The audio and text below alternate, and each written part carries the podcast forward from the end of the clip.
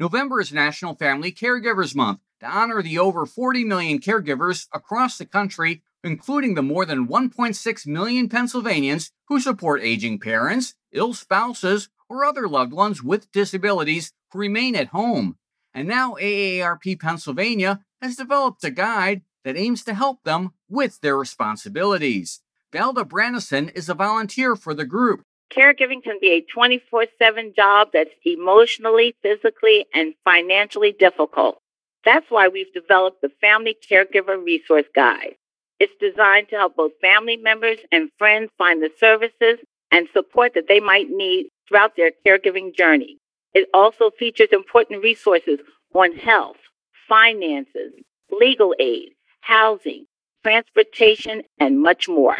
We understand that caregiving might be one of the most important and challenging roles that a person will ever take on.